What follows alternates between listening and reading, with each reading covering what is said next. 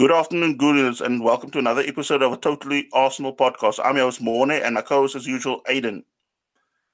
Hi, guys. I'm a bit uh, in between of how the game on Thursday went. I don't know if I should be happy or if I should be nervous. I don't know.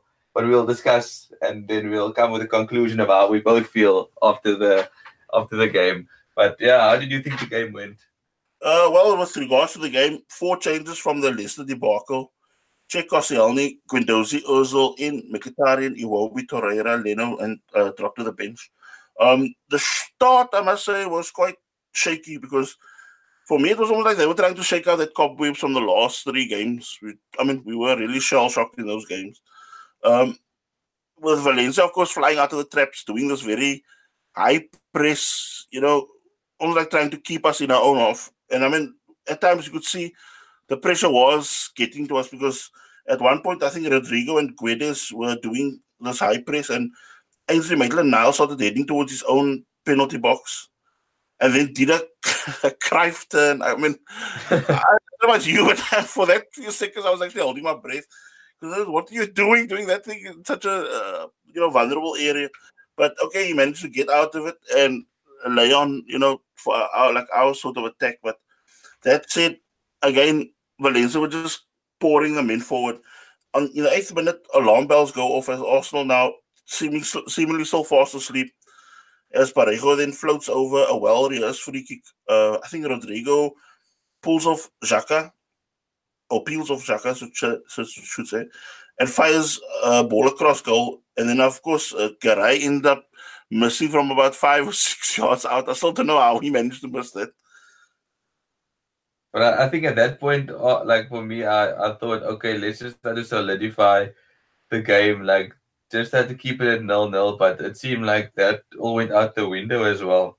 Yeah, because look, Arsenal looked to be almost like daydreaming in a, in the, this game, especially semi-finals, because the commentator we had was also saying something like, you know, you're playing in the semi-final, so you know, be on the ball from the get-go, and it's not like we were just still in this sort of stupor and not really, you know, the, the movement was not there. The, the almost like we were trying audacious passes, you know, that spraying across the field. But I mean, more often than not, it was getting uh, intercepted. And then I think it was something like 11 minutes, uh, almost like the, the told us, told you so moment where Parejo then floats in a free kick to the far post. It gets headed back across goal by Rodrigo.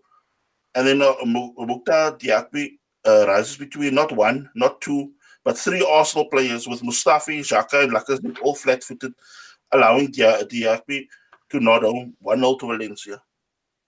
It, seems like we've been struggling to mark in the box. A lot of our goals we've conceded has been like that. I mean, if we go back to Palace, they also like, had like a flick on header goal. I mean, Leicester crossed the ball in, um, free header. So it's like Arsenal have been giving up yeah. easy goals just because of their marking in the box. Clearly, the zonal marking is not working. I mean, what what I don't get was if you take the, the, the core of say the start of the season and then you go on to parts like about say till February, we were actually one of the few teams that were conceding the fewest goals from corners and set pieces. And it seems from about April and now, yeah, April and May, we've now almost like, oh, that has not gone out the window. Now we're way more vulnerable, almost like the Arsenal of old. Yeah, you can see teams are, are, targeting that. I mean, every time they they get a set piece, you like you hold your breath, which is quite uh, annoying. But what what annoys me more is we struggle with set pieces, but yet we're still giving away free kicks. And I mean, uh, one thing I also want to add with that um, goal we conceded. I mean, um, this is now straight from the heart type of opinion and comment. I was really getting that uh, FA Cup Hull City sweats because I just thought to myself, if this is how quick they are starting, are we going to be in a situation where we're going to start having to chase like you know a two almost like a two 0 deficit type of thing? And it could it could have been two 0 because shortly after that, that Dani Parejo uh, and Guedes both went close to scoring a second goal, like shortly moments after that, and it just showed that yes, that they, was, they haven't woken up. That was that moment when Ainsley Maitland-Niles decided to go into the flat mode when he tried back header a ball that was about straight night, and of course, theater. and, and if you look at Unai Emery, if you look, and if you saw Unai Emery at one stage, he was just like telling his team to calm down. Yeah, yeah. Like yeah. on the touchline, like which which I actually like. I think think Wenger would have just sat on his seat. I don't want to compare him to Wenger, but Wenger would have thrown water bottles. His hands under his but I think Unai Emery was like, they come telling the guys, calm down, calm down. We're still in this. We're still in this. I mean, I, to be honest, I, I was probably going to be close to sitting on my hands and rocking There's could be problems, but that being said, 80th minute kind of against the run of play because I mean, look, they were also attacking. I think when that, that, that chance they broke where Arsenal sprung into a sweeping counter attack move where uh, Lacazette at least Aubameyang with a defense splitting pass. Um, the Gabonese forward then you know checks his running in the box as he was closed down. I think by the goalkeeper and two uh, defenders. Uh, he then picks out the on-rushing Lacazette and guides the ball home left-footed into an empty net. One-one came on. It was a good, like I know it was an easy finish, but if you watch the replay again, you see how Lacazette actually, you know, kept his head over the ball. And like for any of those the kids like watching soccer, it was a perfect example of like putting your head over the ball and following through, making sure you connect with it. Because I've seen many players sky a charge like that, or you know, hitting it past the pearls. Because I mean, like uh, one of my friends was also telling me, like, you know, is he left-footed or right-footed? So I said, well, he's left, but you can see his main aim was just to guide this thing accurate. Almost like we remember back in the day with Anelka when he used to really want to be sure of that, then he would do that thing where you were mentioning with, you know, head over the ball and really seeing it. He's getting the ball into the net, you know, guiding the ball into the net. It was a good goal, and I mean, it was a good move, which kind of then set the tone for how the rest of the game was going to go. Yeah, that's true. Because I mean, at 24 minutes, Mustafi then makes a solid block from a Rodrigo shot. Uh, but you could also see, as you know, mentioned, the, the confidence was not growing throughout the team. And I mean, I think Xhaka was also. Uh, this is not, not just like what I picked up, but I mean, I was listening to, to people like Ian Wright and them also talking. They said, I think from the 23rd or whatever mo- a minute in the game, Xhaka then started to keep it more simple. And instead of doing that expansive uh, passing, uh, you know, that, that, that, spraying the ball across the field, he was getting more accurate with, you know, pin, pin, uh, pinpointing the ball to the place he wanted. And, and of course, 25th minute, he then it's a perfect cross to Lacazette who headers into the ground, but Neto couldn't really handle this ball and ended up allowing the ball to cross the line. And the ref, you know, gave the call based on that uh, goal goal line technology watch. 2 1 Arsenal. I think a relief went through me and I threw through the Emirates crowd as well because of um, just calming the game down at 2 1 because at 1 0 or 1 1, you're thinking through it, are we going to get another goal? Is it going to end 1 1? So I think at that point, um, I was happy to make it 2 1 and I was really searching for the third and the fourth that Yeah. I would hope would come. Because I mean, in my mindset, I was just thinking, you know, where you tend to think of the permutations with, you know, can we take this 2 1 to the Mestalla? And I was just thinking to myself, look, they are just, look, they can also score at any point in the game. And I, uh, I was just sticking to my guns like I was in the previous podcast where I said, we need like a two goal advantage to take at least to the Mestalla. Because uh, for me, it would be suicidal to just go, you know, 2 1 up and that, you know, leave it at that. Um, we don't have the team anymore to to go with a one goal deficit to any home like you know any European tie. So I think that said, we need to sort out def- our, our defense. You know, for moments like you said, where you afraid to go away from your home ground with a one goal deficit. Um, the second half it starts, you know, as the first half started, have Valencia were again on the front foot, and then Sokratis. I mean, he was, you know, to some degree, was almost like a bit off form during the, the game. Actually, I mean, I know he's normally a very strong character, but I mean, there's certain things he was allowing himself to be sucked into because there was one one ball that got floated over, and he, I think the ball was towards Rodrigo, and Rodrigo just slightly checked back, and Sokratis Sokratis just kept on running, and I think it was end up, it ended up with Mustafi of all people that had to bail him out with getting a solid block in that diverted the ball away.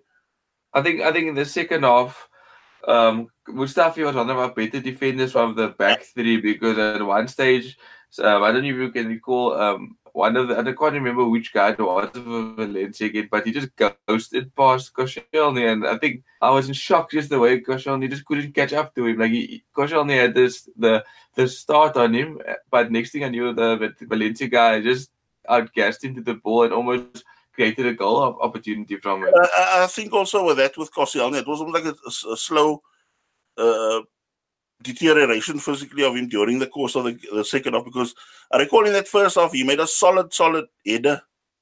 That I mean, you could see Guedes was you know lining us up for like a, like a perfect header towards goal, and I think it would have probably tested Cech. And uh, out of nowhere, only came out and uh, with a diving header just got the ball away.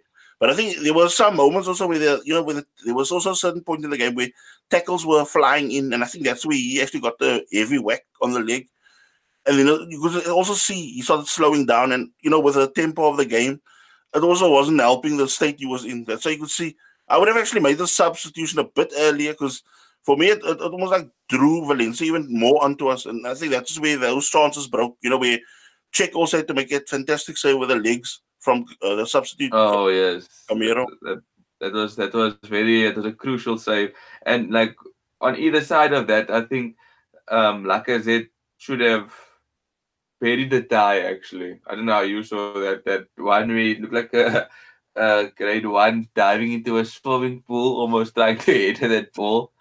And that opportunity where he could have, he had all the time in the world to pick his corner. But I mean, in his defense, I mean, I was just also looking at that because I, first I was thought I was shocked.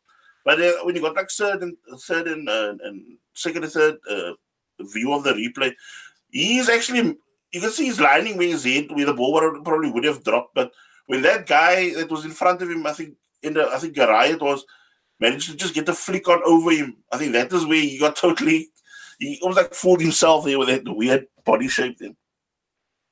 Yeah, it, it looked quite funny, but I think if that had to go in at that time, I think maybe some some stuffing could have been knocked out of Valencia.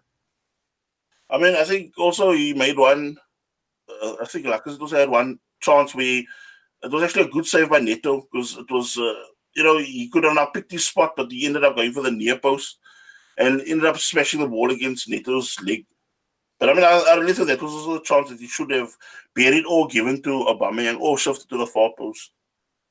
Uh, I think these are the chances that you and I always speak about that we need to take our chances. I mean, it happened against Napoli, and luckily we got away with it. I mean, we don't know what's going to happen at the Mestalla, but we, we we need to stop being a bit complacent. I think we sometimes complacent when we in front in games. I think we should have like you know almost like put the foot on the back of their neck by scoring those two goals, and then it could have been out of sight, and then we could have gone to the Mestalla with our feet up on the couch. But I also think you know with regards now to the game, uh, Emery also not picked up that we were getting swarmed, and that was I think the moment also where he took off Özil to bring on uh, Mkhitaryan, and then I think later on then he brought also Nacho Monreal on for Koscielny. But I mean, that being said, Arsenal were just knocking on the door more and more, you know, almost like looking and searching for that third goal. And the more we were searching for it, uh, Valencia seemed to play more withdrawn, you know, just thinking to themselves probably, you know, let's just take the defeat and go home with this two one loss. But I mean Arsenal I'm at, swarming them. I must give credit to Emery as well when he brought Torreira on as well for Guendouzi. I mean, he made a massive impact Torreira when he came on. You could see he was getting about putting tackles in. And I think that also helped the cause as well. I mean, you know, I'm a big Guendouzi fan, but I just felt there were certain points in the game. I mean, I think it was a bit in the second half, and and you know, partly the first, uh, partly second half was uh, it seemed like the moment was starting to overwhelm him because you know we look we all know the way he plays you know he has good direction of what he's doing but I'm like he was ending up just running to blind alleys and and when you come coming against like you look, look that's a very experienced midfield of, of, of Valencia. And they were just seeing almost like they're guiding him into these alleys and, and, and dead ends type of thing. So yeah as you said good substitution. And you know with Arsenal now swarming a loss especially now the last five minutes of the game, something you had to give. And then in the 90th minute, it came Valencia failed to clear their lines after a great Neto save because there was one hell of a shot by Lacazette that he pulled off. I think it was going top corner. and he managed to uh, claw it out. And the ball then broke to Kolasinac. And I was just thinking to myself, for the most, like for about 80, 85 minutes, whatever it was like falling to Kolasinac, he was either overeating or undereating his crosses. And I mean, this time he ends up hitting one gem of a little dink across to the far post, where Aubameyang then peeled off the last man and ended up volleying in for the winner. Great, great goal, Auba.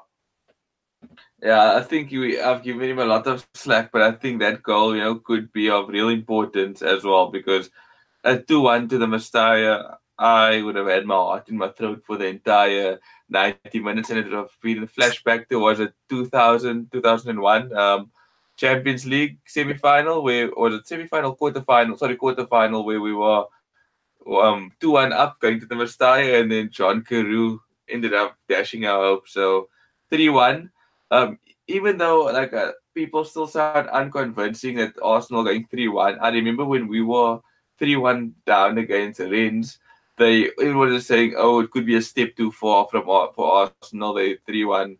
3 1 down, but now when we 3 1 up, they're also saying again, the pundits and stuff are saying that we could uh, three one's not enough again. So you know, it's always this is not good enough or not good enough. And this is where I also decide especially now when you when you see the sort of look, we've had a lot of negative results also, but now the last thing I want to do is now listen to somebody else is now just adding an extra nail to the coffin type of thing. So at the moment I'm just trying to clear my head either with with you know watching other things or like other leagues or whatever, but just keeping myself away from you know stuff like ESPN FC or uh, channels like Talksport Radio stuff like that. I you know just stay clear of stuff like that just keep in your mindset like you know your team has a target what they you know which they want, which is like top four or via you know whether it's league or Europa League. So we know what we want. But I just think when you start put you know put your ears out to listen to what this thing is, journal says or that journal says, then even you start falling into that you know that uh, trap of doubting in my opinion, you rather want to be 3 1 up than 3 1 down going into a second leg, regardless of a away goal conceded or away goal not conceded. You want to be going with a, a lead to the, to the, because they, Valencia now have to score two goals. If we score one, they need to score three. Because look, the thing is, look, they have also a very, uh, not always, but I mean, they also have the spark the bus type attitude at times. Because look, they can play a solid game because then they just plug everybody at the back. Because I mean, look at that. Uh, they were playing at one point in the second half they're playing some like five at the back with almost like a sweeper. So, you know, they, they cannot play any sort of defensive mode or, or counter attack. They're gonna have to go out from the from the get go, and I think that is where we can play that almost like switch to a Napoli mode where we, you know, sit and wait for our chances. Because I'm sure we will have enough speedsters in the team to have a run at them. Because I mean, it's not like Garay and and even um, Gabriel are the quickest. I mean, they can because I mean, they, they, with, especially with that game with with with a goal now of uh, Lacazette, the first one. I was just watching Gabriel when uh, they sent uh, Aubameyang through. He could barely hold up, you know, the the, the pace with Aubameyang. Because I mean, he just almost like watching on the re-gliding past the defender or he been past it. But but they could have the protection of the policeman, aka Francis Coquelin he, I think he could be back for the second leg. But if we play it clever, you can get him sick. or, or, just get Eden Hazard on the field to um, ghost pass him and knock him off the ball. yeah, but I mean, I think okay, it's gonna be a, a tougher scrap, and I mean, I think somebody like Xhaka will be, you know, up for it against somebody like Coquelin. Although I mean, both the temperaments, I don't know, sure if both will end up you know, both teams will end up with 11 at the end of the game. Yeah, and Valencia is renowned for you know red cards in their games, mm. be it for them or the opposition. So you never know. I just think as well, if Kolasinac could actually work on his final product, he could be a real deadly player for us. Yeah, it's sometimes frustrating. I mean, there's a lot of them that have that, that you know little flaw to their game because look at Iwobi, he does enough to get past like let's say the first man the second man, and then he comes to the box, and then you can see he looks totally confused whether he should uh, pass or shoot or you know pick out somebody. But that is where they, they go or they, they like him and Kolasinac, they have that blackout moments. Uh, yeah. Maitland Niles also the other day. He, there were numerous. Uh, that was actually one thing I was want to mention. Look, he's been quite consistent for the majority of the games he's been playing in. But I think this game also he looked. I mean, he didn't know whether or when he should cross because there were times he was getting nicely down the, the right wing, but he was just want to dawdling too long before getting the cross in. And then I mean, there were already bodies in the box on the edge of the box, and he could pick out neither. But but definitely signings need to be made, and hopefully, you know, um, our, our opposition or rivals for the top four can maybe slip up this weekend, and maybe we can get the job done against Brighton, and then suddenly, you know, we can we can sneak our way into the top four because I do believe that Brighton still have a lot to play for with the relegation still on their mind. I mean, I find it a pity. I think the Watford Chelsea game kicks off at the same time as ours tomorrow because I actually would have liked to have seen the sort of game Watford are going to give Chelsea for that game tomorrow afternoon. Uh, I think that um, Chelsea will be tested. Definitely, Watford won't. I don't think they'll be lying down in any way because even though we discussed that, you know, they could rest players for the FA Cup, but it could be players' chances to show that I can be in that FA Cup final as well. So I think if you know Bournemouth, even though the odds are quite high for today's game against uh, Tottenham, I think Tottenham also have to rest players if they um, want to give it all for the Champions League on Wednesday night. So it's it's it's it's a, almost like a game of chess now of how you need to manage your team for for Europe because all of us are in Europe barring Man United. And I mean, you saw that game when we played when we just scraped that two one win against Bournemouth. They were getting their foot stuck in numerous times into our players. Eh? I mean, I think for the majority of that first half, when I, if I can just think now back to that that game where we beat where we beat uh, Bournemouth, they were really you know, raking the studs down the back of the leg, or you know, after the player lays the ball off, they'd still run into the player. So I think they will probably try to rough Tottenham up for that, especially the first half. Uh, definitely they will. I think Tottenham's some of the players' minds will also be on Wednesday night while they're playing. So sometimes they may go half-heartedly into a tackle. You might pull out of a 50-50 header because you don't want to get the concussion. And by the way, I know um, Vertonghen, I think, picked up a head injury. Is do you know have any idea if he could be fit for the game against Bournemouth? That will be a massive plus for us if he's not there. I think it's a a risk really to play him, you know, for for the Saturday game if he got that knock on. What was it on Tuesday?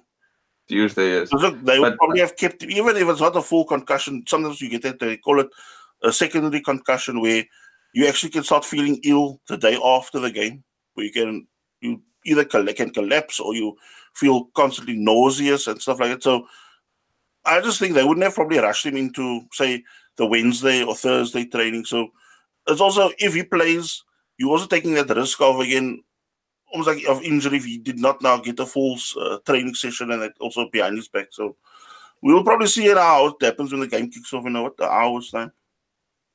I, I just worry now as well. What does Arsenal, what do Arsenal do on Sunday? Do they, you know, give it their all, or should they hold back and say, "Hang on, we have uh, a semi-final to look forward to"? Yeah, this is where now we we uh, switch our attention to the Brighton game tomorrow. And my take with the game is, I think it should rather be something where Ozil plays maybe tomorrow, because look, it's our own game. It's a game we're probably going to have 70 80% possession and I just think compared to the away tie, where I would rather have, you know, it's going to be a tougher affair. So you're going to need tougher players also to play that away game. So that is where I would then omit Ozil again, you know, for the, the, the Mestalla game. So I'd rather have him play now tomorrow, probably have, you know, as many of the players that are not going to be, you know, in in the reckoning for the uh, uh, playing on, on next Thursday. So, you know, I have maybe if it depends also how the game plan is of you know it will be played. But I mean I would not try that four four two again after that nightmare that we saw against Leicester. I would not try away, especially away from home, going that direction. But with regards to Brighton, uh, we take on a team that's 17th in the league. Um, I think they are chasing one win to get safety. Yeah. And um, the uh, Brighton's last three games are two draws, one win. Our our games are, of course, the three losses.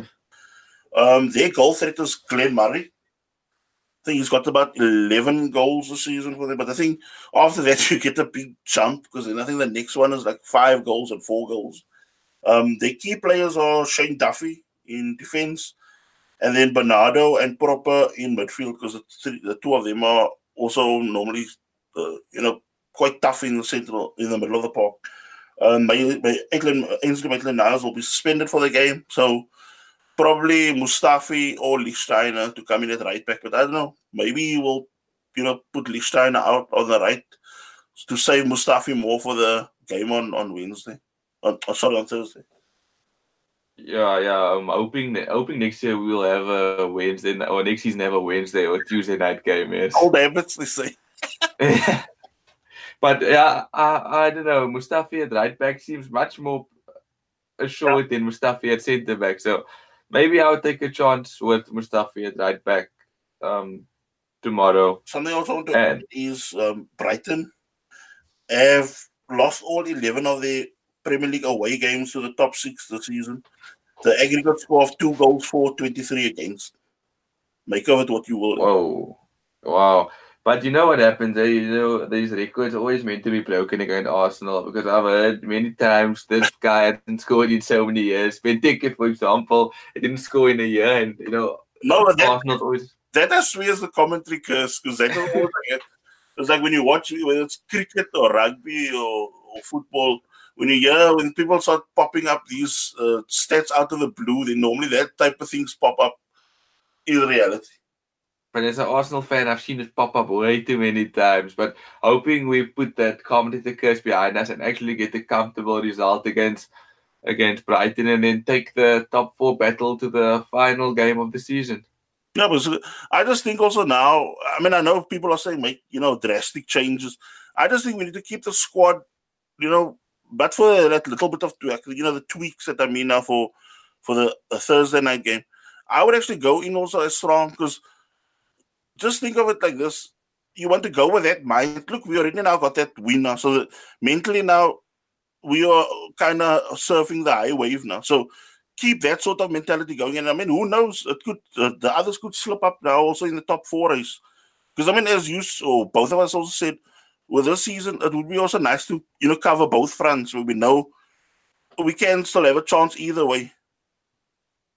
Yeah, you want to you want to go watching um even though we want the Europa League as silver, but you want to go watching that final, should we get there, with your feet up and being like, okay, worst case scenario, we lose, we're still in the Champions League. Best case scenario, we win and we get the trophy. And I think for confidence for the team as a whole and Emery, the Europa League will be a perfect building block, you know, to let the team know that, okay, we have one silverware in the pocket. Let's try to move on now. And I mean, we'll be also representing Arsenal with the, I mean, the England in that Super Cup as well, which could also be good for the team's confidence. I mean, that could. I know I'm going far ahead, but I mean, it can lead to uh, building blocks of Arsenal actually. Yeah, to going into the new season. So um, we'll end off the podcast now. Hope you guys have an awesome, awesome weekend. Thank you for all your support. I mean, it, it, it, it looks really on the up now the way the podcast is growing. We thank you all. Hope you guys have also a positive result with Arsenal tomorrow. Come on, you Gunners. Thanks, guys, for the support, and hopefully we can get the three points tomorrow. Bye.